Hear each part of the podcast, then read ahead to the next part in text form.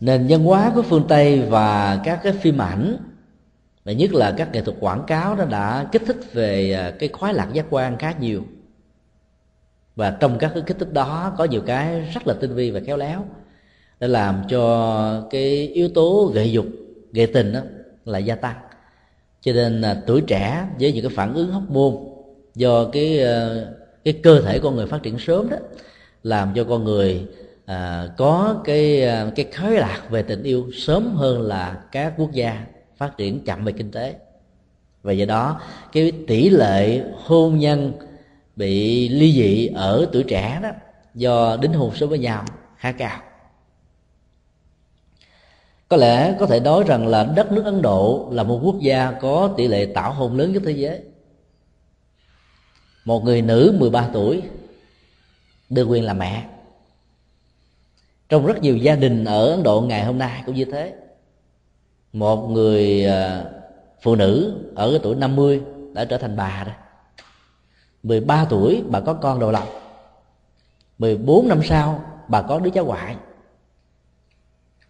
Và thì 13 năm nữa, tức là 27 năm, bà có cháu chích. Cộng với cái tuổi của bà thì bà mới mấy, bốn mấy, năm mươi thôi. Mà có đến ba thế hệ cháu rồi cho nên hôn nhân như thế là sự chuẩn bị về tâm sinh lý và kiến thức để nuôi dưỡng con cái. Về phương diện tình cảm, nhận thức, đạo đức, văn hóa, phong tục tập quán nó sẽ không được đảm bảo lắm. Cũng rất may mắn, cái nền văn hóa này vẫn không làm cho cái tỷ lệ ly dị ở người ấn độ lên cao. Rồi do đó nỗi đau ở trong các cái cuộc hôn nhân nó được giảm thiểu một cách khá đáng kể. Khi mà cái áp suất của sự dị biệt giữa hai bên đã lên ở mức độ cao nhất đó, thì tuổi trẻ với các cuộc tảo hôn đó có khuynh hướng là dùng một cây gai, một cây kim, một cây đinh hay bất kỳ cái gì có mặt nhọn, đâm vào cái bong bóng của hôn nhân đó để cho nó xì ra, nó vỡ tung đi. Thì cái ức chế về cảm xúc, ức chế về mọi cái khuynh hướng của hôn nhân nó sẽ được giải quyết. Và đây là điều mà được luật pháp bảo hộ ở các quốc gia mà người ta xem ờ, rằng là cái tình yêu và hôn nhân nó không phải là chuyện ờ, dẫn chơi chuyện sớm chiều mà là chuyện lâu dài đó. Thì người ta thường khuyên các cặp vợ chồng trẻ đó là phải giữ lời giữ ý giữ tứ với nhau.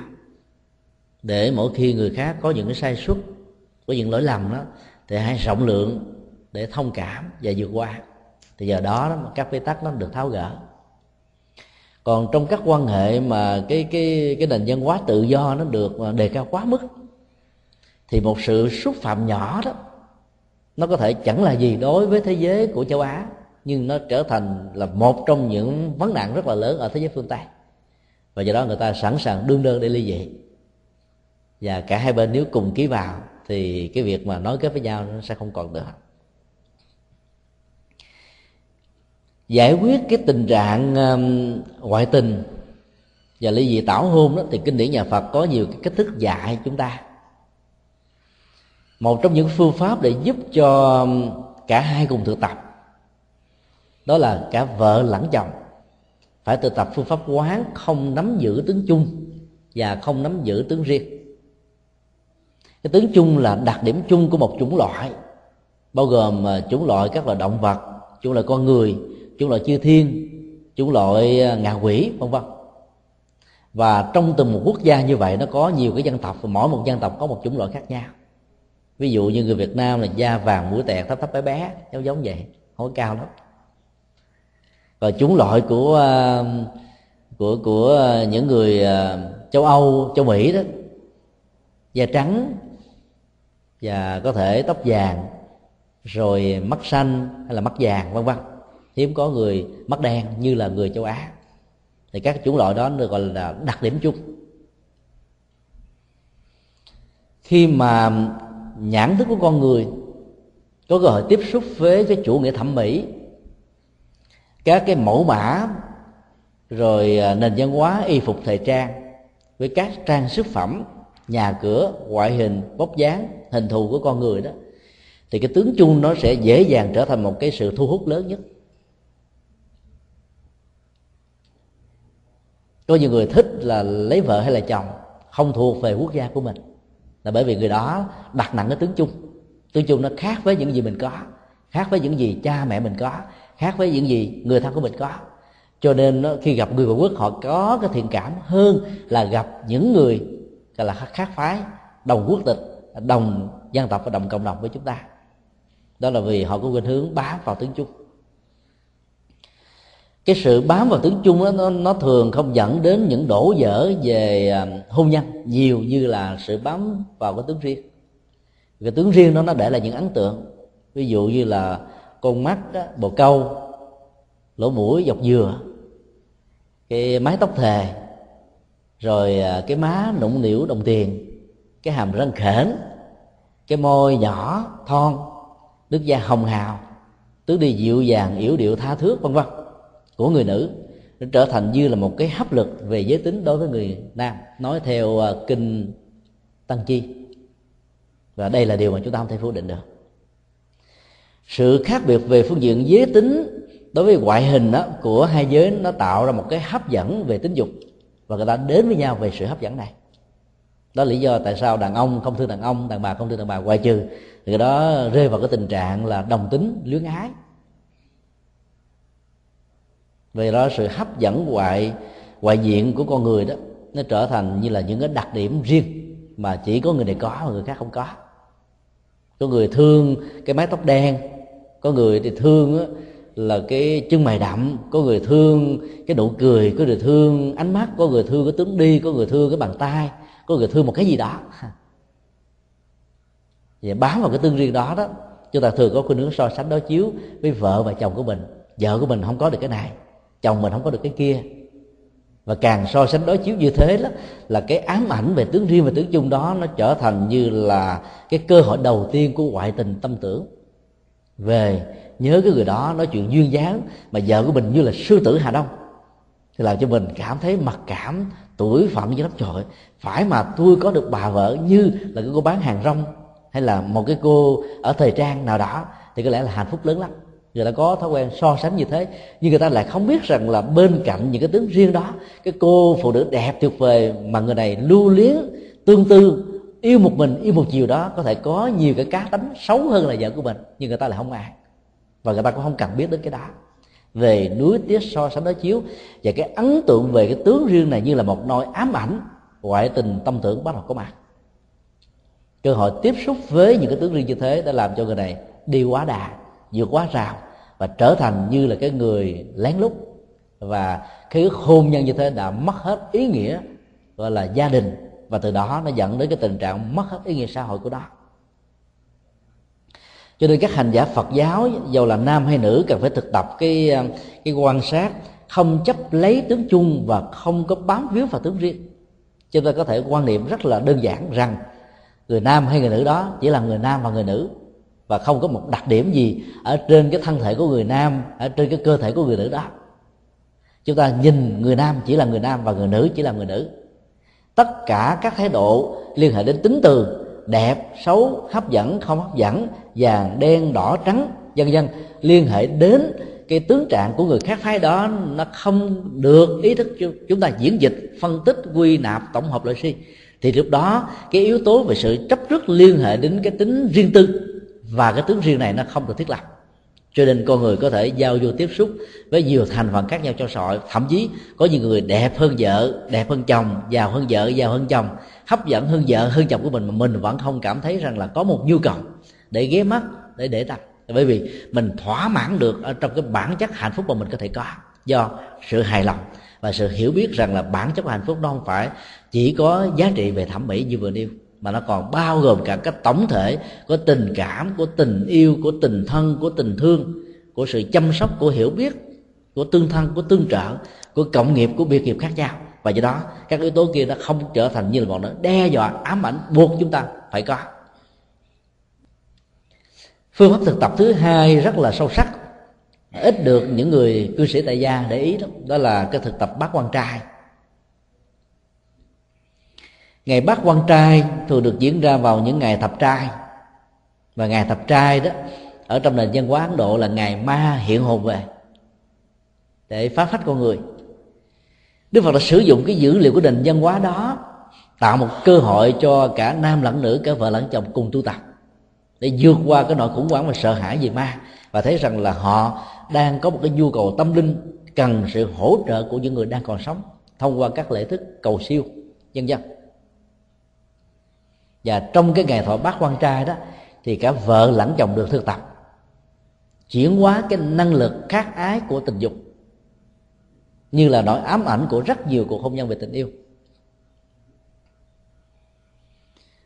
Nếu như một tháng mà cả vợ lẫn chồng thực tập bắt quan trai một ngày đó, thì ngày đó chúng ta trở thành một tu sĩ.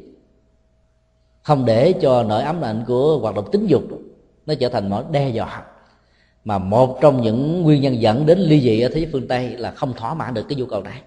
Giữa là một trong hai người hoặc là cả cả hai người với nhau.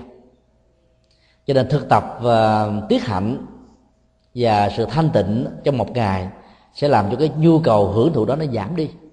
Và nó không còn như là cái điều yêu cầu tiên quyết và đầu tiên. Những người giàu có ở trong xã hội như là triệu phú, tỷ phú thành công rất nhiều phương diện khác nhau. Thì họ lại xem cái giá trị thẩm mỹ và giá trị tính dục là cái quan trọng nhất. Tại vì mọi thứ họ không có thiếu gì cả và họ cần nhất là hai thứ này. Và có được một người vợ đẹp hay là một người chồng đẹp và hưởng thụ được cái đẹp đó thông qua sự thỏa mãn tính dục đó sẽ làm cho cái tôi của họ được thỏa mãn. Và từ đó nó có khuynh hướng là giàu sang, đổi vợ đây là cái điều mà chúng ta thấy rất là nhiều trong lịch sử phát triển của con người dù là ở đông hay là tây. Cho nên nếu cả vợ lẫn chồng cùng thực tập như thế thì à, chúng ta sẽ thấy rằng là yếu tính của hạnh phúc đó, nó liên hệ đến nghệ thuật thăng bằng cảm xúc mà cả người nam lẫn người nữ đều cần phải thực tập. Cảm xúc con người nó thường đi theo hai khuynh hướng. Một là hưng phấn dẫn đến chấp trước rồi tư hữu quá chiếm đoạt hai là bị ức chế dẫn đến sự chối bỏ, chán nản, thất vọng, ê chề. Và cảm thấy cái đó mỗi lần gặp đến, mỗi lần đối diện, mỗi lần sống chung, mỗi lần có mặt, làm cho người đó cảm thấy ngán ngẩm và không muốn gặp lại lần thứ hai. Cả hai cái này, đều hai phản ứng khác nhau của cái tôi. Và vậy đó, nó trở thành như là một sự khống chế làm cho con người trở nên rất là không được thăng bằng về phương diện hạnh phúc của cảm xúc cho nên thấy rõ được điều này đó thì cái nhu cầu hưởng thụ về tính dục đó nó sẽ giảm đi. Và do đó con người có thể vượt qua được những nỗi hấp ảnh mà đến lúc đó, vợ và chồng của mình không có được những thứ mà mình mong đợi. Về hai phương diện vừa nêu mà vẫn không dẫn đến cái sự ờ, khủng hoảng về hôn nhân dẫn đến ly dị. Phương pháp thực tập thứ ba đức phật dạy tất cả những người tại gia và những người xuất gia để không có những cái ái cảm có thể diễn ra đối với những người khác giới phái ngoài vợ và chồng chính thức của mình, thì mình phải quán tình thân. Gặp tất cả những người nam, thì quan niệm rằng họ đã từng là ông, là bác, là ông cố, ông sơ, ông sờ, ông sở, là cha, là chú, là cậu, là anh trai, là em trai, là cháu trai, là con trai, là cháu chắc trai của mình không ở một đời này thì cũng ở một đời kiếp khác. Cái quan niệm về tình thân như thế sẽ giúp cho chúng ta giữ được cái um, cái lương tâm của con người và không rơi vào tình trạng loạn luân. Chúng ta thường chỉ ờ, quan niệm loạn luân ở trong um, uh, cái họ tộc huyết thống ở đời hiện tại thôi. Ba đời trước ba đời sau. Chúng ta là không để ý tới cái cái loạn luân khác mà tính cách là gián tiếp và khi mình quán tất cả những người nam và người nữ đều là những người thân thuộc của mình, thì ngoài vợ và chồng chính thức của mình mình đâu còn có một ý niệm muốn thỏa mãn tính dục và tình yêu với những người khác. Và do đó chúng ta hạn chế được một cách tối đa cái thói quen ong bướm có thể dẫn đến tình trạng ngoại tình. Và kết quả của đó là một sự ly dị, nỗi khổ niềm đau thuộc về cả hai và luôn cả con cháu của họ. Tại sao ờ, một số giới trẻ lại có khuynh hướng đến với hôn nhân sớm? Bởi vì à, cái nỗi khát ái về ngoại hình và sự hưởng thụ đó về tính dục đó nó trở thành như là nỗi ám ảnh và không thỏa mãn được nó đó, nó trở thành như là một nỗi khổ và niềm đau.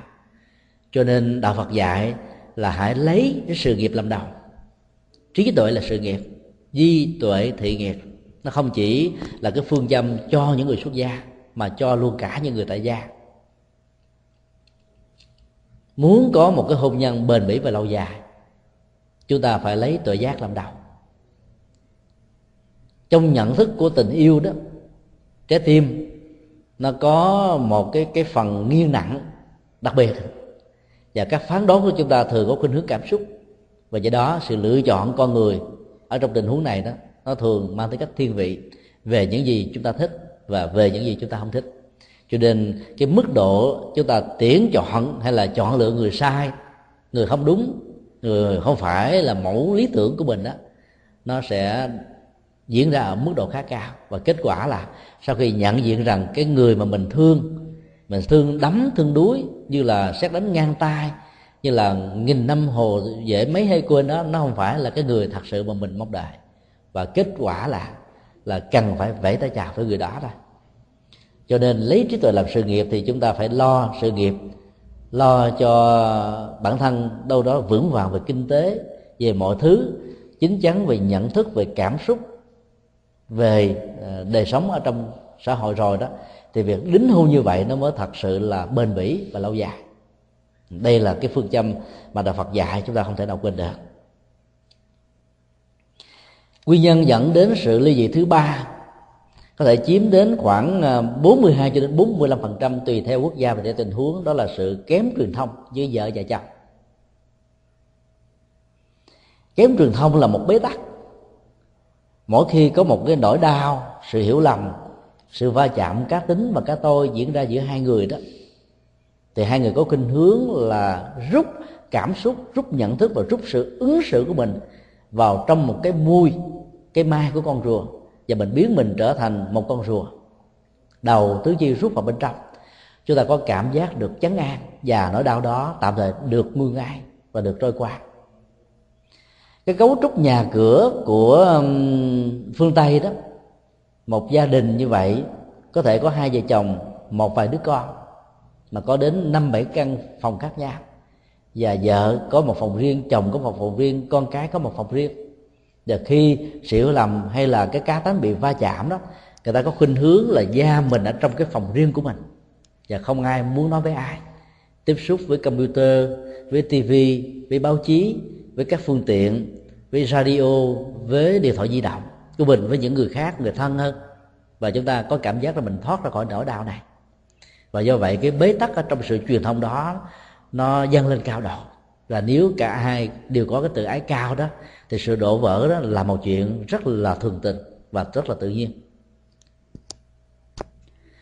Cũng hồi năm ngoái, khi trở lại thăm một gia đình à, phật tử mà chúng tôi quen rất là lâu, trên 10 năm, chúng tôi thấy nỗi đau đã xuất hiện ở trong gia đình này. Vợ và chồng vừa mới ly dị nhau, và chỉ vì cái mâu thuẫn nhỏ về cách dạy con cái ở trong gia đình thôi. Người mẹ đó thì muốn rằng là hãy chiều đứa con, nó muốn gì?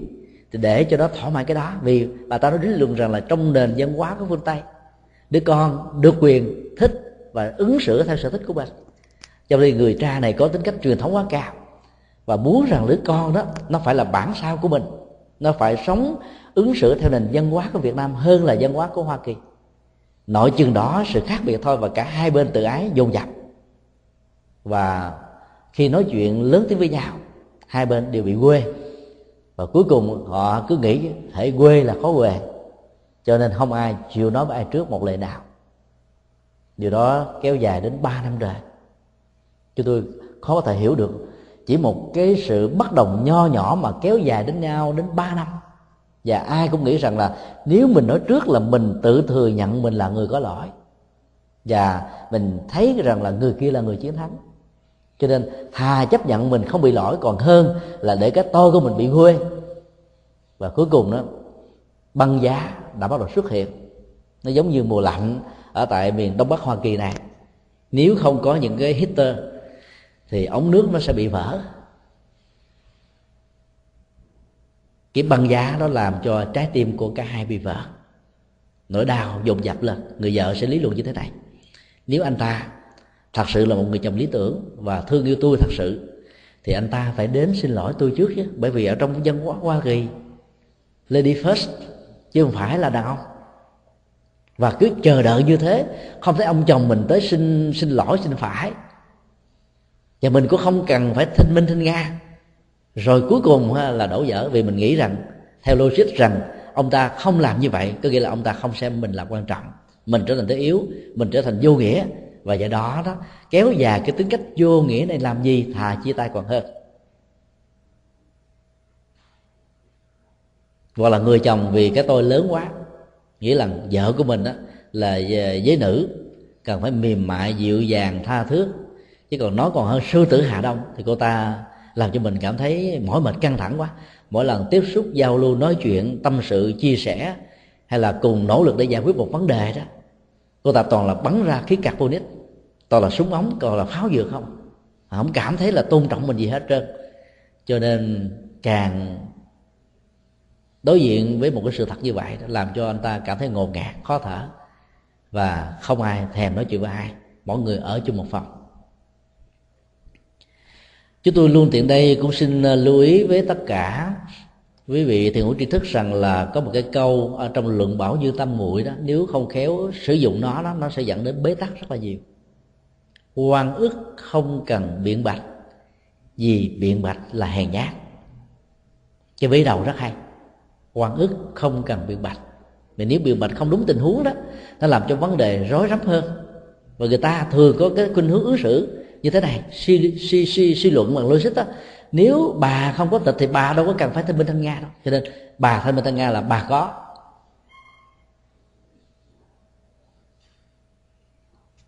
Phải đúng tình huống, đúng người, đúng thời điểm thì việc giải bài và tuyên ngôn chân lý đó đó mới làm cho người ta cảm nhận rằng là mình là người được hay là bị hiểu lầm.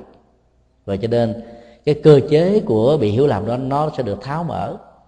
Các cái cách thức dán nhãn đối tượng, định danh đối tượng tô đen bôi hồng sẽ không còn nữa. Có những tình huống đó, chúng ta không cần không cần phải à, phải thanh minh.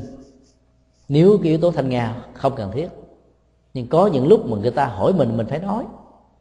Mình nói để cho việc hiểu lầm nó không được tiếp tục diễn ra hay là nó trở nên rắm rối nhiều hơn.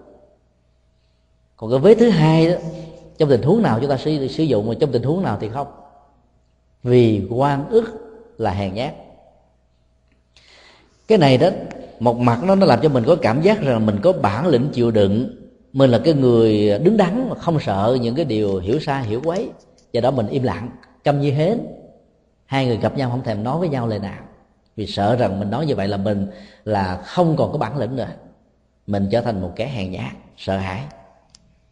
Cho nên à, ứng xử như thế, cái tôi bắt đầu lớn mạnh vì mình không muốn mình là một kẻ hèn nhát vì mình không muốn mình bị hiểu ở mức độ uh, nghiêm trọng hơn. Cho nên giữ nguyên cái sự hiểu lầm ở người khác và cuối cùng đó cái hiểu lầm đó nó trở thành băng giá và cả hai bên đó trở thành là chùa bà đanh với nhau không ai muốn qua lại với ai. Lạnh tâm. Và là đến với nhau toàn là cặp đích tức là nóng hổi lửa hay là băng giá đều không phải là giải pháp của các vấn nạn liên hệ đến cái nghệ thuật truyền thông ở trong quan hệ hôn nhân vợ và chồng thương nhau mà không thể truyền thông với nhau được đó là một sự bế tắc. Có nhiều cái sự mâu thuẫn đó, nếu vợ và chồng đồng lòng ngồi với nhau, thuận vợ, thuận chồng để giải quyết đó, thì chỉ cần 5 phút 5 tiếng 5 ngày và tối đa là 5 tháng thôi, bế tắc đó được giải quyết đi. Mình nói lần thứ nhất, người kia chưa hiểu được vì người đó vẫn còn những nỗi ám ảnh, vẫn còn những sự hoài nghi, vẫn còn những sự bế tắc thì lần thứ hai trong một cái cơ hội, nhất là người đó được hạnh phúc hay là người đó bị khổ đau cùng cực đó, thì cái nhu cầu tâm lý trong tình huống này nó làm cho người đó cảm thấy trống vắng, cô đơn cùng cực. Và muốn có một người bạn hiểu tri kỷ để chia sẻ. Chúng ta đến trong tình huống như thế thì giàu có người khó tánh nhất, khó chịu nhất vẫn có thể bị rung cảm. Và thấy được rằng là chúng ta đến bằng cả một trái tim và tấm lòng. Cho nên những bế tắc ở trong sự truyền thông hay là truyền thông sai lầm có thể được tháo gỡ, rất là nhanh.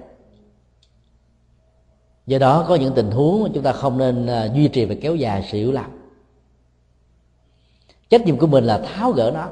Vì tháo tháo mở sự hiểu lầm nó giống như là gỡ mìn vậy đó. Vì nếu không biết cách, chúng ta tháo gỡ bằng cả một tràng ak của trách móc. Đổ lỗi và quy kết tội rằng tôi không có như thế, tại sao anh nạt tôi, đánh tôi, rầy tôi, la tôi, vân vân. Làm như thế thì lửa đã được dầu châm vào, vấn đề trở nên phức tạp nhiều hơn. Chúng ta chỉ giải bài về sự thật, nói bằng thái độ rất cảm thông. Vì mình biết rằng là người kia vì hiểu sai, cho nên mới có ứng xử không khôn ngoan. Mà nếu chúng ta là người như thế, trong hoàn cảnh như thế, chúng ta cũng chưa chắc gì đã ứng xử khác với người đã. Cho nên cảm thông để mình tháo gỡ, và do đó đó, không chấp nhất, cho nên cái bế tắc được vượt qua. Nếu vợ và chồng có tính cách như là lửa và nước, đêm và ngày, thì tính cách song hành sẽ không bền với nhau. Giống như ở trong kinh tăng chi đức phật nói là người bạn đồng hành. Khái niệm của companionship ở trong thế giới phương tây đó, nó có thể được hiểu theo một cách thức rất là thoáng và rộng ở chỗ là đến với nhau mà không cần hôn thú, chỉ cần có tình yêu và không cần có những trách nhiệm vợ chồng không cần có trách nhiệm của gia đình, vì họ xem rằng đó như là một cánh nặng quan niệm về cái companionship như thế đó, nó có thể làm cho người ta đó là hưởng thụ tính dục trước hôn nhân, và nó có thể dẫn đến cái nguyên nhân ly dị mà chúng tôi nói là nguyên nhân thứ hai, nó chiếm đến khoảng là 43% là điều mà chúng ta không thể bỏ qua và xem thường được. Companionship ở trong cái nền văn hóa của Phật giáo đó tức là mình xem cả hai có vai trò trọng trách ngang bằng với nhau trong việc là, thiết lập hôn nhân. Và đừng có lý tưởng hóa, đừng có mơ tưởng quá đừng có mộng mơ quá rằng là hai quả tim vàng ở trong mái nhà tranh có thể kéo dài với nhau trong hạnh phúc là đề đề với nhau. Chuyện đó không có. Mà nếu có, cũng là một trong những tình huống hết sức là hy hữu. Do đó phải sống bằng trí tuệ và hết sức là thiết thực cho nên phải truyền thông. Mà truyền thông thông qua sự hiểu biết và cảm thông thì nó mới có thể tháo gỡ những bế tắc. Tuần trước chúng tôi ở Sacramento và tiếp xúc với một cái gia đình rất là thuần từ à, thuần từ đạo đức hiền lương. Gia đình này có thói quen đó mỗi khi à, có các vị sư dù thuộc truyền thống tông môn pháp phái nào của tây tạng của việt nam của trung hoa của mỹ hay của bất cứ một nước nào. Đến mà nếu gia đình đã biết được, thì đều tổ chức mời các phật tử đến để nghe các vị sư, các sư cô thuyết pháp giảng kinh. Theo dõi một thời gian khá dài, người ta thấy rằng là vợ và chồng này đồng lòng với nhau dữ lắm. Tại vì người vợ phát tâm tổ chức và người chồng là người phụ. Dựng lo gắn âm thanh, sắp bàn ghế sau khi giảng xong rồi đó là tổ chức ờ, một cái tiệc chay nhỏ, là một món ăn khá ngon. Rồi miễn phí cho mọi người tham dự để khích lệ tinh thần và cho mọi người đến cảm thấy rất là thoải mái. Nhưng họ lại không biết rằng là cái cặp vợ chồng này đang lâm vào một cái hoàn cảnh, đó là bị khủng hoảng về truyền thông với nhau. Chúng tôi có mặt và thấy rất rõ về cái ờ, cái sự đổ vỡ đó đang ở mức độ báo động và rạn nứt. Về nhà thì vợ và chồng không ai nói với ai câu nào. Việc ai để làm. Nhưng bên ngoài đó, thì họ lại ứng xử với nhau như là những người rất là tâm đắc. Chúng tôi đã yêu cầu người vợ mời người chồng đến để tâm sự. Và chúng tôi nói với anh như thế này. Thay vì đó, anh và chị đóng kịch với nhau, thì tốt nhất là anh chị hãy làm thiệt đi. Nếu ở ngoài à, quần chúng và trước mặt mọi người có thể đóng kịch với nhau thành công như vậy đó thì tại sao chúng ta không thể đóng kịch thiệt ở trong nhà?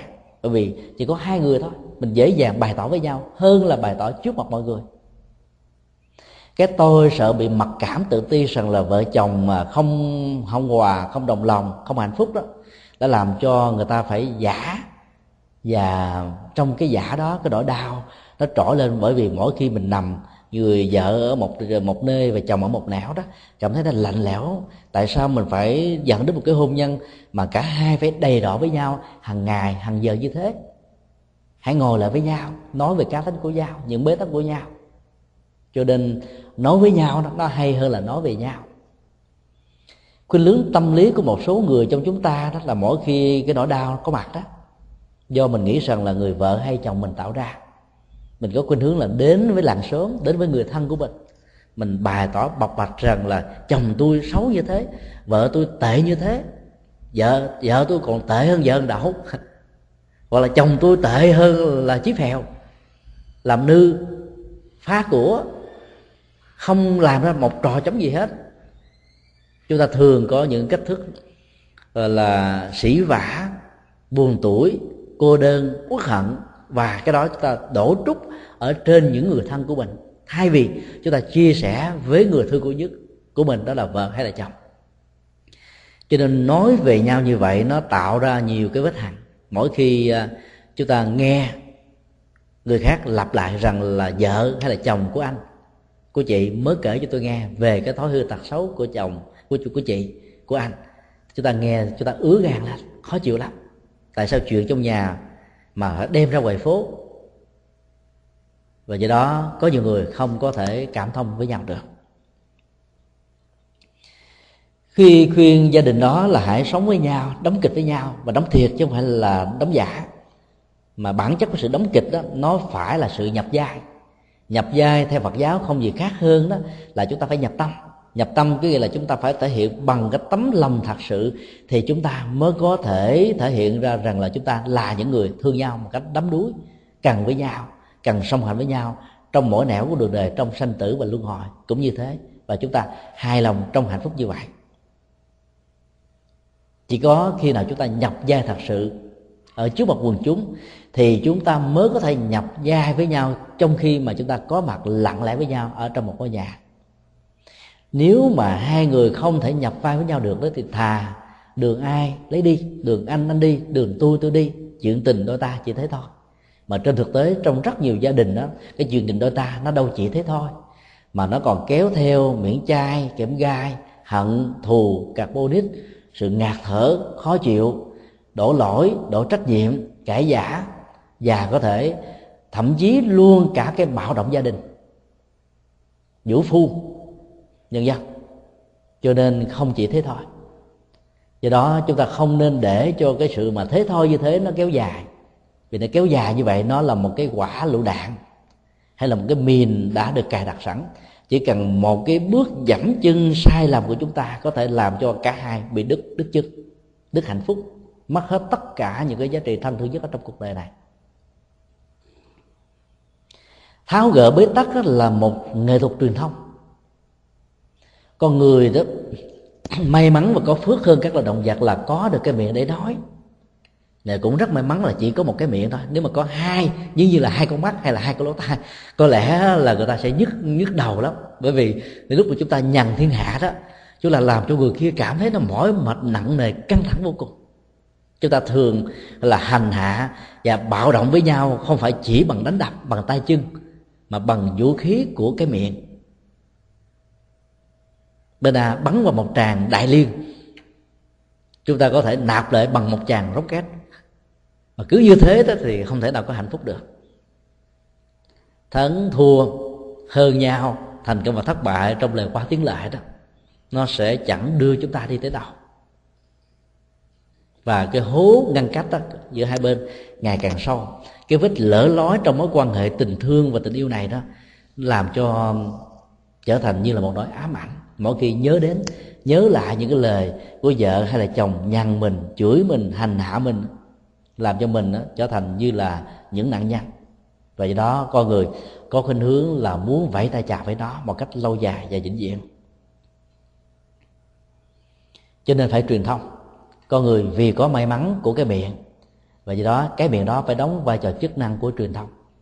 Nói để cho hai bên cùng hiểu và chia sẻ với nhau và cái nói đó đó, nếu chúng ta thực tập theo hạnh của bồ tát quan thế âm, nói không phải để chỉ trích, nói không phải để hơn thua, nói không phải để quay trách nhiệm nó không phải là để cãi vã, mà nói để tạo ra một cái bộ số chung. Và nếu như cái bộ số chung đó được tôn trọng đó, thì nó trở thành như là cái ranh giới của sự tương nhượng. Hai bên phải thấy và hiểu được rằng là có một cái ranh giới đó để cả hai cùng phải tôn trọng lẫn nhau, đừng xúc phạm lẫn nhau có nhiều người chồng nó có bản lĩnh, chịu đựng ở trong cuộc đời. Và phải đối đầu với rất nhiều à, các cái khó khăn. Và quen, ứng xử, giải quyết các khó khăn đó như là ứng xử với người vợ của mình. Cho nên đã làm cho cái tôi của người vợ bị xúc phạm. Ví dụ người vợ thì tính tình mềm mỏng, tâm lý, cá tính yếu, dòng cảm xúc thì nhược hơn. Mỗi khi vấp phải một nỗi khổ niềm đau cần có sự có mặt và nâng đỡ của người chồng. Nhiều người chồng đã ứng xử một cách rất là thô đổ và thiếu ý tứ, nói rằng, thôi, cái chuyện nhỏ lắm, không quan trọng lắm đâu. Có gì đâu mà phải lo, có gì đâu mà phải quan trọng. Rồi chúng ta để cho người vợ đó phải ôm nỗi đau một mình vào bên trong.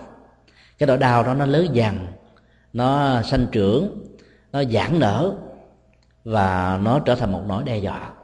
Nếu cái tình trạng như thế nó được tái lập nhiều lần ở trong cái mối quan hệ như vậy thì người vợ đó nghĩ rằng là việc đính hôn với người chồng nó không trở thành như là một cái điểm nương tựa về cảm xúc, về tinh thần, về tâm linh, về hạnh phúc được nữa.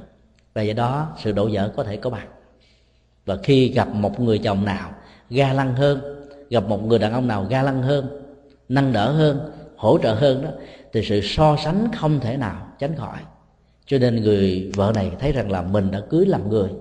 Và do đó đó, cái hình ảnh của người mới này bắt đầu can thiệp vào như là một cái niêm, nó chìm vào trong tâm thức của người đó.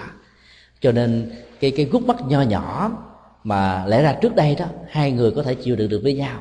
Thì bây giờ cái hình ảnh kia nó trở thành một nỗi ám ảnh và làm cho cái sự căng thẳng này nó diễn ra ở mức độ mỏi mệt hơn. Và cuối cùng hai bên phải kết thúc với nhau cho nên chúng ta phải thấy cái nhu cầu cảm xúc, nhu cầu nhận thức, nhu cầu tình thương, nhu cầu chăm sóc, được chăm sóc của người khác. Khi chúng ta thương và xem người đó như là vợ hay là chồng của mình. Thì lúc đó cái nhu cầu này nó được tưới tẩm chăm sóc thì không có việc gì mà có thể làm cho hai bên bị căng thẳng với nhau được. Cho nên phải truyền thông. Và cái gì chúng ta cứ nói thẳng với nhau, nói một cách là bằng lòng từ bi. Đó được gọi là ngôn ngữ từ ái thiếu ngôn ngữ của từ ái đó thì mỗi một sự phát ngôn đó là một khí carbonic. Mỗi một sự phát ngôn đó là một cái rocket. Mỗi một sự phát ngôn đó là mìn lựu đạn, miễn chai, không gai. Và đó truyền thông như thế là truyền thông sai lầm. Cho nên dùng lòng từ bi để chúng ta hiểu. Và đến lúc đó, nếu mình sử dụng lòng từ bi, ứng xử một cách có nghệ thuật mà người kia cọc cần thô lỗ vì người đó đó có lòng sân quá nhiều, thì đừng bao giờ chúng ta tuyệt đối hóa và yêu cầu người kia phải là một cái mẫu số chung với mình. Vì làm như vậy đó, thì nỗi đau ở trong chúng ta sẽ trỗi dậy rất là lớn. Cho nên trong truyền thông đó, chúng ta phải hiểu được cái giới hạn của người bình thường là cái gì. Để chúng ta thông cảm được sự giới hạn đó. Và do đó đó, chúng ta không có cường điệu hóa khi mà người đó không làm được như cách thức chúng ta thể hiện với người đó. Thì có như vậy đó là chúng ta không bị hòa tan trong người kia và người kia không bị hòa tan trong chúng ta. Và hai bên đó vẫn giữ riêng cái cá tánh, vẫn giữ riêng cái phong cách riêng của họ, mà vẫn có thể hòa hợp. Mà không đó, cả hai bên sẽ trở thành tình huống đồng sàng dị mộng. Ngủ chung với nhau ở trên một chiếc giường, ấy thế mà tâm tư, mơ tưởng, nhận thức giải quyết vấn đề của hai bên khác biệt với nhau. Cho nên truyền thông đó, nó phải đi về một hướng, ở một cái điểm tương nhượng chung nhất và do đó phát huy các giá trị chung nhất này đấy thì những cái đổ vỡ do khác biệt về cá tính nó không còn là mối đe dọa để khống chế và làm trở ngại các cái quan niệm của chúng ta nữa. Nguyên nhân thứ tư của việc uh, ly dị ở trong nền văn hóa của phương tây và phương đông nói chung đó là sự thay đổi vai trò vị trí xã hội của một trong hai người mà phần lớn là ở người nữ về phương diện thành công và người nam về phương diện thất bại. Các cái cặp ly dị trong cái thế giới hôn nhân của châu á đó là do vì người vợ có vai trò vị trí à, có thể ngang bằng hoặc là cao hơn người chồng. Về phương diện là thân tiến xã hội. Và điều đó nó làm cho người vợ nó không còn có cái nhu cầu bị lệ thuộc với người chồng như là trước đây nữa cho nên người vợ có yêu cầu rằng người chồng hãy ứng xử bình đẳng với mình. Và nếu không bình đẳng đó, thì người đó họ cốc cằn họ đi tìm một người khác. Có thái độ chiều chuộng, chăm sóc, thương yêu, nâng đỡ nhiều hơn. Vì phái yếu luôn luôn có nhu cầu này cao hơn là người nam. Cho nên làm cho người chồng nó bắt đầu cảm thấy bị va chạm. Người nữ thấy được cái giới hạn về cái cá tôi của người chồng, của người nam nói chung đó, thì cần phải khéo léo hơn dầu mình được thăng tiến xã hội. Nhưng mà mình cũng phải giả bộ ứng xử rằng là mình thua chồng mình một cái đầu. Mà vẫn không để cho người chồng của mình rơi vào cái tình huống làm nư, làm tế và cống cao ngã mạng ở trong thái độ ứng xử khiêm hạ của mình.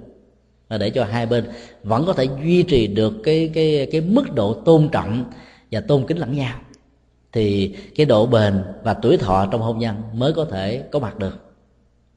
Cho nên một người vợ mà thương một người vợ mà một người, một người chồng thương một người vợ không có vai trò vị trí xã hội và nhất là học thức đó nó dễ dàng hơn là một người vợ đó có vai trò xã hội cao mà thương một người chồng thấp hơn mình. Bởi vì cái khuynh hướng của người vợ của người nữ nói chung là cần có người hơn mình cao hơn mình lớn hơn mình để mình nương tựa. À, trong cái quan hệ xưng hô về ngôn ngữ của người Việt Nam đó đã cho thấy điều đó khá là rõ là người vợ luôn luôn là người em gái. Cho nên xưng là em và chồng mình là một người anh. Thấy rất rõ là mình có cái nhu cầu cần được bảo bọc, bảo vệ về mọi phương diện. Cho nên cái mối quan hệ giữa anh và em ở trong vợ và chồng đó, đã làm cho cái cái hôn nhân đó nó bền bỉ hơn. Mà khi người vợ có vai trò là cao hơn đó, thì cái quan hệ này có thể bị mất. Là nếu không khéo ứng xử đó, thì cái tôi của người chồng bị va chạm và bị thách đố cho nên là người chồng cảm thấy bị thương tổn rằng là cái vai trò của mình nó không là gì cả ở trong xã hội. Khi tiếp xúc với cái cặp vợ chồng muốn bị đổ vỡ ở Sacramento, thì người chồng mới tâm sự với chúng tôi rằng là vợ tôi không có tôn trọng tôi. Đây là lần đầu tiên chúng tôi nghe một anh chồng thẳng thắn nói như thế. Chúng tôi hỏi lý do sao mà anh nghĩ rằng là vợ của anh không tôn trọng anh. Anh nói là khi mấy ông thầy tới đó, thì vợ của tôi lo cơm, nước bánh kẹo, cái gì mà quý nhất, sang trọng nhất, ngon lành nhất là đem cúng dường cho ông thầy mà bản thân tôi không lo chi tí nào cả. Đó là sự va chạm của cái tôi. Cái khuynh hướng của người nữ đó, có thể có tôn kính mà không có tình thương. Có thể có tôn kính mà có tình yêu đối với tôn giáo. Nhưng sẽ là một sự sai lầm nếu có tình yêu mà không có sự tôn trọng lẫn nhau tại vì cái tình yêu như thế nó sẽ không bền bỉ được. Chúng tôi đã nghe câu nói như vậy và khuyên anh ta rằng rằng là người nữ đó, thường có một cái sự phân biệt về phương diện cảm tính và cảm xúc cho nên cũng cần thông cảm. Ở trong tâm của một người nữ đó nó có thể có hai đối tượng. Đối tượng của tâm linh và tôn giáo và đối tượng đó là đối tượng tôn thờ nó có một cái vai trò về vị trí cao. Giàu muốn giàu không. Thì cái vị trí đó nó vẫn cao hơn là vị trí của người nam. Và có một cái cái vai trò vị trí nó được quan niệm là ngang bằng nhất là sống ở trong môi trường văn hóa của Hoa Kỳ. Cho nên người chồng á, được xem như là người vợ còn tôn giáo là được cao hơn cái cấp của vợ và cấp của chồng. Cho nên bày tỏ lòng tôn kính như thế là một chuyện rất là bình thường. Nếu mình cảm thông được cái quan niệm như vậy đó thì cái mâu thuẫn về cái tôi nó sẽ không có mặt. Anh chồng mới nói tiếp rằng là nếu mà vợ của tôi đó thể hiện sự tôn trọng đối với tôi bằng một phần mười như là mấy ông thầy, mấy bà sư cô cái lẽ tôi cũng không tức lắm đâu. À thành ra là nằm ở chỗ đó là cái sự tôn trọng đó có thể nó nó không được chú trọng. Và mọi thứ đó gần như là người vợ quyết định, phán đoán, giải quyết. Và đến lúc nó có cái tính cách thể hiện giống như quan tòa. Nhiều người vợ song sáo năng động đó là khó được hạnh phúc lắm. Vì cái tính cách đó thường là nó nằm ở người nam. Người nam thể hiện ra sự à, nâng đỡ bao bọc ga lăng là để cho người vợ của mình được hạnh phúc. Và bây giờ người nữ lại làm cái vai trò để thế cho người chồng. Do họ trở thành là cái người quán xuyến cả trong lẫn ngoài. Cho nên đôi lúc họ xem người vợ giống như là người em trai giống như là một đứa con trai vậy đó. Chăm sóc lo lắng hết mọi thứ. Và trong sự chăm sóc đó rất nhiều người nam bị va chạm một cái to họ nghĩ rằng là mình mất vai trò, mình mất tư thế, mình mất cái sự tôn trọng, vân vân. Cho nên lâu và dài nếu người đó không có sự rộng lượng và có cái nhìn thông cảm hơn đó, thì so sánh đối chiếu với cái ờ, thế giới của tu sĩ tăng và ni, được người vợ mình tôn trọng hơn, cảm thấy là ganh với sự tôn trọng này mà mình không có được. Cho nên dần già đó, trở thành giống như là thế giới của việc làm. Người vợ nỗ lực tôn kính tam bảo nhiều chừng nào thì người chồng có khuynh hướng xa lánh chừng đó vì thấy rằng là cái tôi của mình bị va chạm cho nên mình có cái khuynh hướng kháng cự lại, đi ngược lại vì không muốn đồng thuận với cái thái độ ứng xử đối với mình. Cho nên phải hết sức để ý để cho cái tôi của người bình thường không bị va chạm mà nó không bị rơi vào tình trạng cống cao lắng lướt tới. Là cả một thách đố và cả một nghệ thuật mà đòi hỏi chúng ta phải có tuệ giác lắm, khôn ngoan lắm, sáng suốt lắm chúng ta mới giải quyết được để dẫn đến một cái tình trạng hôn nhân bền bỉ và lâu dài.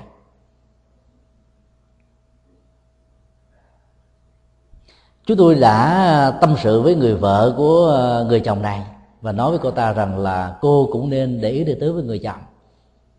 Giàu lo cho tam bảo cỡ nào đi nữa, mình cũng phải biết rằng mình có một mái ấm gia đình. Và mái ấm đó cần được bàn tay mình chăm sóc, cũng cần có một ít thời gian. Cô ta làm từ sáng cho đến chiều tối ở uh, tiệm của mình. Về nhà không ngó ngàng gì tới ông chồng hết. Và cô ta dấn thân vào việc ờ, làm băng đĩa sang rất là nhiều băng và thậm chí để cho ông chồng đi ngủ trước. Cho nên là cả cái vợ lẫn chồng như là một cái thế giới biệt lập. Cái người vợ có khuynh hướng xã hội hóa và hạnh phúc trong việc phục vụ tha nhân cộng đồng xã hội. Trong đó người chồng á thì nghĩ rằng là tại sao phải làm như thế? Mỗi người phải tự lo lấy chính mình và ở trong nền văn hóa này, anh chồng đã anh anh hấp thu được. Anh ta muốn rằng là vợ với chồng hiểu với nhau, sống với nhau, không cần phải quan tâm, bận tâm mà cũng không cần làm phiền người khác, rồi cũng đừng để người khác làm phiền mình. Cho nên một cái gia đình với một cái máy ấm như thế, nó sẽ duy trì được hạnh phúc. Cho nên anh ta lý luận là phải phải thay đổi cái quan niệm của người vợ, thì người vợ mới có thể là người vợ của người chồng này. Còn bằng không đó, hai thế giới là hai sự riêng biệt. Hai bên không có không có truyền thông với nhau được. Cho nên ngày càng xa lánh, ngày càng lạnh nhạt. Và họ đang nghĩ trong tâm tưởng rằng có lẽ là trong cuối năm nay, họ phải chia tay với nhau. Có mặt trong một gia đình, lần đầu tiên như vậy, chúng tôi cảm thấy buồn xuất hiện. Và đang nỗ lực để giúp cho vợ chồng này thiết lập lại cái tình cảm và tình thân. Và yêu cầu người vợ là cần phải dành một chút thời gian chăm sóc, cũng như là người chồng cần phải chăm sóc người vợ của mình người vợ lý luận là bởi vì dạo này ảnh đâu đến có màn đến tôi nữa đâu. Mỗi khi về nhà anh ta ra đến sòng bạc. Không ra sòng bạc thì anh ta ra đến một cái quán uh, quán bia rồi mua bia rượu về nhà uống một mình ở trong phòng của một mình. Chúng tôi nói với cô ta rằng là cô may mắn lắm đấy. Anh ta ra sòng bạc chứ anh ta ra vào những cái chỗ mà vui chơi giải trí với những người nữ khác thì mới là đổ nợ còn lần này vui sòng bạc thì dù sao vẫn còn tốt hơn vì người ta đang trống vắng, đang cô đơn mà muốn có một cái gì đồng hành. Mà sự đồng hành đó vĩnh viễn không có. Cho nên anh ta đồng hành với bài bạc anh ta tạo ra một cơ nghiện mới để giải quyết cái sự trống vắng của mình. Và thấy như thế thì cô cần phải dành thời gian đồng hành. Nếu cô chấp nhận đời sống hôn nhân là một nhu cầu. Còn nếu mà cô thấy rằng là hôn nhân nó không còn thích hợp với cô nữa thì cô hãy nên trở thành người xuất gia còn nếu cô không muốn là người xuất gia, thì hãy sống với tư cách tại gia và có tính cách đồng hành tức là dành thời gian nhất định cho vợ và chồng. Mà không thì cái hôn nhân nó không còn là hôn nhân nữa. Do đó truyền thông mà nếu không được thiết lập, dẫn đến bế tắc. Cả nhiều năm qua, vợ và chồng này không nói với nhau, mà này lấy làm. Mỗi khi cần nhắn nhủ nhau điều gì đó, họ viết lên trên giấy đó. Anh, đi làm tối nay 8 giờ mới về. Từ 5 giờ cho đến 8 giờ anh phải gặp bạn bè. Rồi người vợ đọc cái cái ghi chú đó. Cô không cần quan tâm không cần phải hỏi. Mà dầu cả hai đều có điện thoại di động riêng. Có thể nhắn tin có thể nói với nhau dễ dàng lắm. Nhưng mà không ai nói với ai lời nào. Đó là sự bế tắc của truyền thông. Nói với nhau bằng một cái cái tình thông cảm về một trái tim của tình yêu đó. Thì à, mỗi một sự giao lưu tiếp xúc đó, nó, nó tạo thêm những cái giá trị nồng nàn và khi một nỗi đau có mặt đó, khi chúng ta nói và có cơ hội để nói đó, thì nỗi đau đó được phóng thích ra. Cho đây là cái phương pháp xả hơi trong tâm lý học trị liệu của phương tây. Một cái ngôi nhà, nếu chúng ta đóng kích vít giống như là các ngôi nhà kiến ở thế giới ờ, của các quốc gia đông bắc, hoa kỳ. Xin lỗi, ở cái miền ờ, bắc cực và đông bắc của hoa kỳ. Thì chúng ta thấy rằng là khi mà khói nó có mặt ở trong căn phòng đó, sự ngột ngạt nó diễn ra rất là nhanh vì nó không có chỗ để thoát đi. Không còn cách nào khác hơn là một là người ta phải mở toan cái cửa sổ, cửa cái, hoặc nếu không mở được thì phải đập vỡ kính. Nếu không làm được như thế đó, thì phải mở cái nắp ống khói ra. Thì khói nó mới thoát ra bên ngoài thì người ta mới tránh được cái tình trạng bị chết chết ngạt, chết ngột ngạt. Thì trong tình yêu, sự truyền thông đó là một trong những cái phương pháp để giúp cho chúng ta không bị ngạt thở ở trong cái sự lạnh tắt của tình kéo lâu dài là khó nói với nhau được lắm cái tôi, tự ái và vì xúc phạm đó làm cho người ta không muốn nói với nhau, không muốn đoàn nối kết với nhau nữa. Do đó đó là đừng để cho tình trạng lặng tắt đó kéo dài quá lâu. Và một trong hai người cần phải thực tập hạnh bồ tát, tức là ôm cái phần lỗi về phía bên mình. Mặc dù mình biết rằng mình không có lỗi gì hết á, nhưng mà nhận dạng rằng là mình có lỗi, để cho người kia cảm thấy là có một cơ hội để nối kết, để hàn gắn đó vẫn còn hơn là lặng thinh. Và sống lặng thinh như vậy trong một gia đình mà suốt ngày lẫn đêm không ai nói với ai là nhầm nếu ra ngoài không giao tới nữa thì kiếp sau người đó trở thành ác khẩu à. thì có miệng để nói mà. Mà mình không gieo hạt giống nói thì mình bị ác khẩu đó. Ác khẩu là hiện đời và ác khẩu đề sau nữa. Tịnh khẩu theo phật giáo không phải là sự ngưng nói, mà là nói những điều có đạo đức nói những điều có giá trị, đoàn kết, thương yêu, xây dựng, chăm sóc, lo lắng, hỷ xã bao dung, độ lượng, vô ngã vị tha. Nói chung là nói những nội dung tích cực đó, thì nó được gọi là tịnh khẩu. Có nhiều người hiểu sai. Tịnh khẩu là im lặng, không nói gì hết. Nhập thất không thèm nói. Ai hỏi gì để viết tờ giấy, ghi ra. Tôi cần à, một ly nước, tôi cần một mâm cơm, tôi cần à, là một trái bắp ví dụ vậy chữ viết là một hình thức khác của ngôn ngữ thôi. Nó cũng là lời nói mà nung lời nói bằng lời. Không phải là bằng lời mà lời nói bằng chữ. Thay vì đó mình nói chỉ có hai ba tiết là xong. Viết ra để mất thêm vài giây, vài phút, nó mất thời gian hơn. Mà nội dung truyền thông cũng chừng đó. Mình không có sự cảm thông được. Vì trong sự truyền thông của ngôn ngữ, nó còn có cái ngữ điệu nữa. Lên và xuống. Rồi các đại từ nhân xưng ngôi một, ngôi hai, ngôi ba biểu đạt của nó làm cho chúng ta có cảm giác thích liền. Ở trong kinh tăng chi đức phật nói là không có một sự hấp dẫn giới tính nào bằng là giọng nói ngọt ngào của người nữ đối với người nam và một cái lời nói của người nam đối với người nữ. Tức là ta thấy rất rõ là cái thu hút giới tính qua sắc thái là một lẽ và nó qua âm thanh là điều chúng ta không thể phủ định. Có ai thương một người câm nữa? nếu có, cũng là trường hợp ngoại lễ đó tại vì nó không có sự truyền thông. Thương nhau mà không nói nhau được, thì làm sao có thể làm cho người ta có thể cảm nhận được tình thương của mình? Hành động là một yêu cầu không thể thiếu, nhưng phải thể hiện ra bằng lời nói để cho người khác cảm nhận được đâu phải. Ai cũng có được cái tinh tế của tâm lý học để thấy được cái não trạng, để thấy được sự vận hành của cảm xúc và thấy được tâm tánh của người kia. Vì đó, chúng ta phải thể hiện ở trong ờ, cái tác phẩm nhỏ bông hồng kệ áo của thầy sư nhất hạnh có một câu chúng tôi thấy rất hay. Và nó mang cái chất liệu phật pháp rất lớn.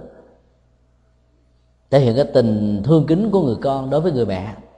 Mẹ ơi, mẹ có biết rằng con thương mẹ lắm không? Cái cách biểu đạt như thế là một trong những nghệ thuật truyền thông. Mà thiếu nó đó là rất nhiều người không cảm nhận được.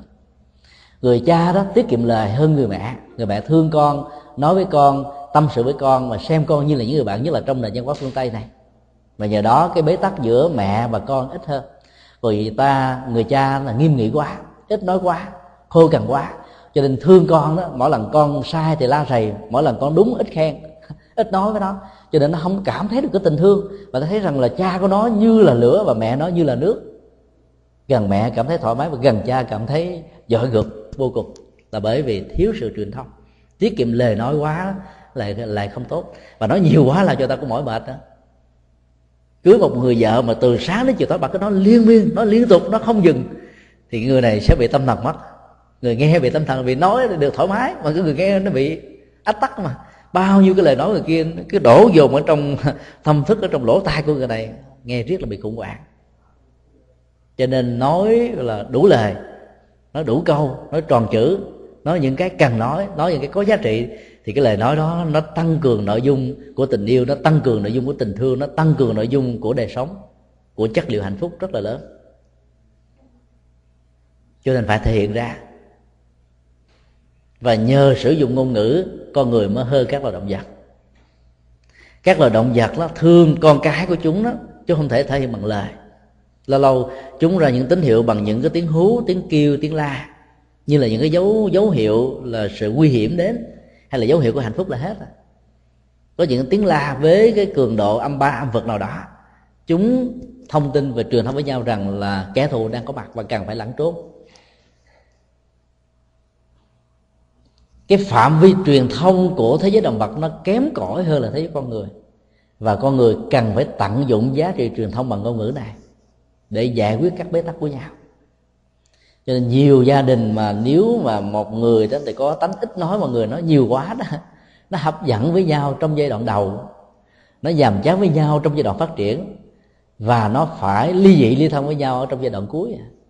Là hai bên nó không hợp nhau. Cho nên truyền thông nó, nó phải là hai chiều. Chứ một bên nói một bên im một bên im một bên nói nó không đi tới đâu. Và nói với nhau đúng phương pháp đó, thì nó mới có thể tháo gỡ với nhau những bế tắc ở trong xã hội và trong cộng đồng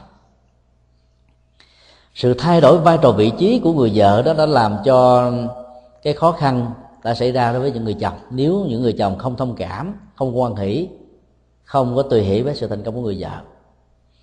Cái bế tắc còn lại đó, đối với một số người chồng đó, khi mà vai trò vị trí xã hội mình bị xuống chó từ cái ờ, cái vị thế của lên voi, thì cái ức chế về tâm sinh lý nó diễn ra hàng ngày, hàng giờ. Và mình muốn vợ của mình, con của mình, người thân của mình vẫn tôn trọng mình như là ngày nào và chỉ cần một cái lời nói lầm lỡ nào đó, vô tình nào đó thôi, làm cho cái căng thẳng của người chồng bị gia tăng. Nghĩ rằng là có lẽ là do tôi không còn chức vị nữa, cho nên bả mới, gọi là, lắng tới, lắng lướt sinh thường. Con của tôi xem tôi không ra gì như thế này. Mặc dù trước đây cũng có thể có những cái lời nói sơ sơ hở như vậy, hoặc là tình cờ như thế là mình không để tâm. Nhưng mà khi cái mặc cảm bị ờ, sa chức, bị sa thải công việc làm cho chúng ta có ấn tượng và để ý về những cái chuyện thay đổi tâm sinh lý của mình. Và trong những tình huống như vậy thì người vợ không ai khác hơn hết là phải nâng đỡ người chồng, phải giải thích cho người chồng và giúp cho người chồng vượt qua được cái khó khăn này. Thì làm như vậy thì hạnh phúc gia can nó sẽ được đảm bảo. Ngoài ra thì còn à, hàng trăm ngàn các lý do dẫn đến sự ly dị và tạo cái hôn nhân nó không có được hạnh phúc nhân ngày um, hôn nhân của thế kỷ thứ bảy ngày 7 tây tháng 7 năm 2007 chúng tôi uh, chia sẻ một vài cái quan niệm và cách nhìn của Phật giáo về những nghệ thuật có thể dẫn đến hôn nhân một cách lâu dài và bền bỉ. À, chúng tôi uh, chân thành cảm ơn hết tất cả quý vị đã đến đây lắng nghe sự chia sẻ và đặc biệt là chân thành à, cảm ơn ni sư trí hòa đã tạo hai buổi pháp thoại được diễn ra tại chánh điện của chùa Linh Sơn Boston. Và nguyện cầu cho cái ngày um, được xem là may mắn và hạnh phúc nhất của hôn nhân trong thế kỷ à, uh, 21 này. Đó là ngày thứ bảy 7 tây tháng 7 2007 không chỉ là một ước mơ mà trở thành hiện thực của tất cả các gia đình bất luận thuộc tôn giáo nào thuộc dân tộc nào trên thế giới này. Nam mô bổn sư thích ca mâu ni phật tác đại chứng minh.